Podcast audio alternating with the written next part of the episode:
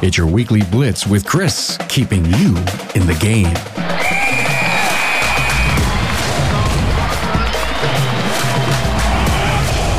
Hey, good morning, everybody. It's Chris here with your weekly blitz.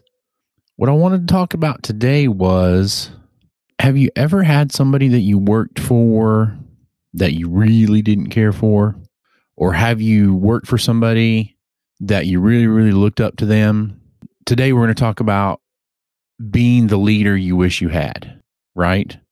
When we think about that, I want you to think about somebody in your past that you really looked up to. It doesn't have to be work related. Uh, for me personally, it's a football coach that I had. Is the guy that taught me everything in the beginning I knew about football, middle school into high school. That man could look at me and not say a word, and I could feel the greatest joy or the greatest disappointment on the planet just from a look. You guys might think that's weird, but to me, that's my model for a great leader. That's somebody I want to be I want people to look at me and as as clients, I want you to look at me and be like I I really want to impress the crap out of him and I don't want him to be disappointed. And so that's my measure of success for a client if a client calls me and says, "Hey man, I didn't get this done. I'm really really sorry." I can feel that they're disappointed in themselves and I think that comes from me being a little bit disappointed in them. And so one of the ways you do that is you have to build a real relationship with all your employees, but I don't I'm not really I don't really want to talk about that right now. So I want you to stop for just a second. I'm going to give you like 5 seconds to think about somebody in your past that was a great leader that you would follow to the ends of the earth no matter what they were doing. It was it was a boy scout leader, football coach, basketball coach, rugby coach, lacrosse, whatever, or it could be a great employer. So I want you to think about that person right now.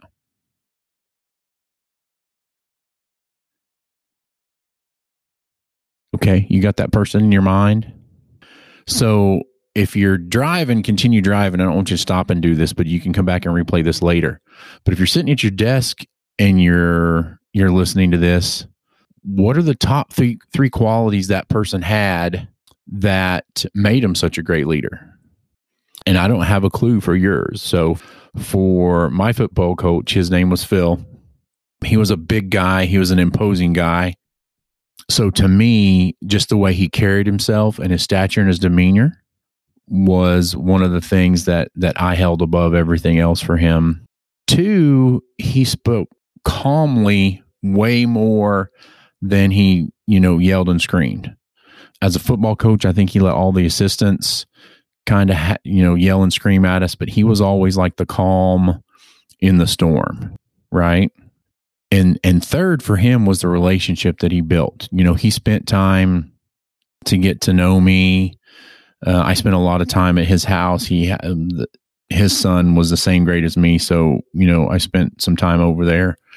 Those are the three qualities for me. So the relationship, I tried to make myself stature wise be a person of stature, be a person of health, be a person of strength and stability.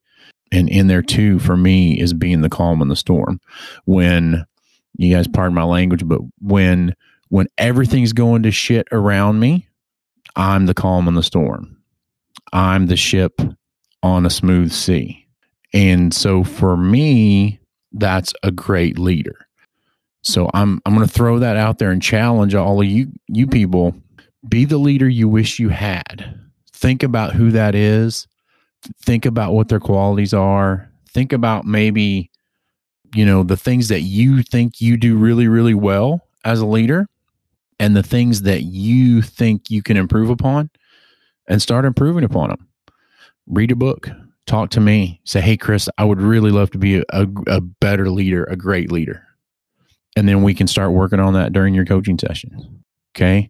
So I want you to think about who that person is, what qualities you already possess.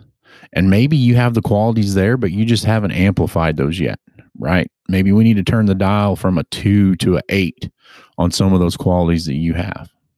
I want everybody to go out today and start working on being the leader you wish you had, right? And and put it into work. Put it out there for your troops. All right. Have a great day, everybody. This is Chris signing off, the Weekly Blitz.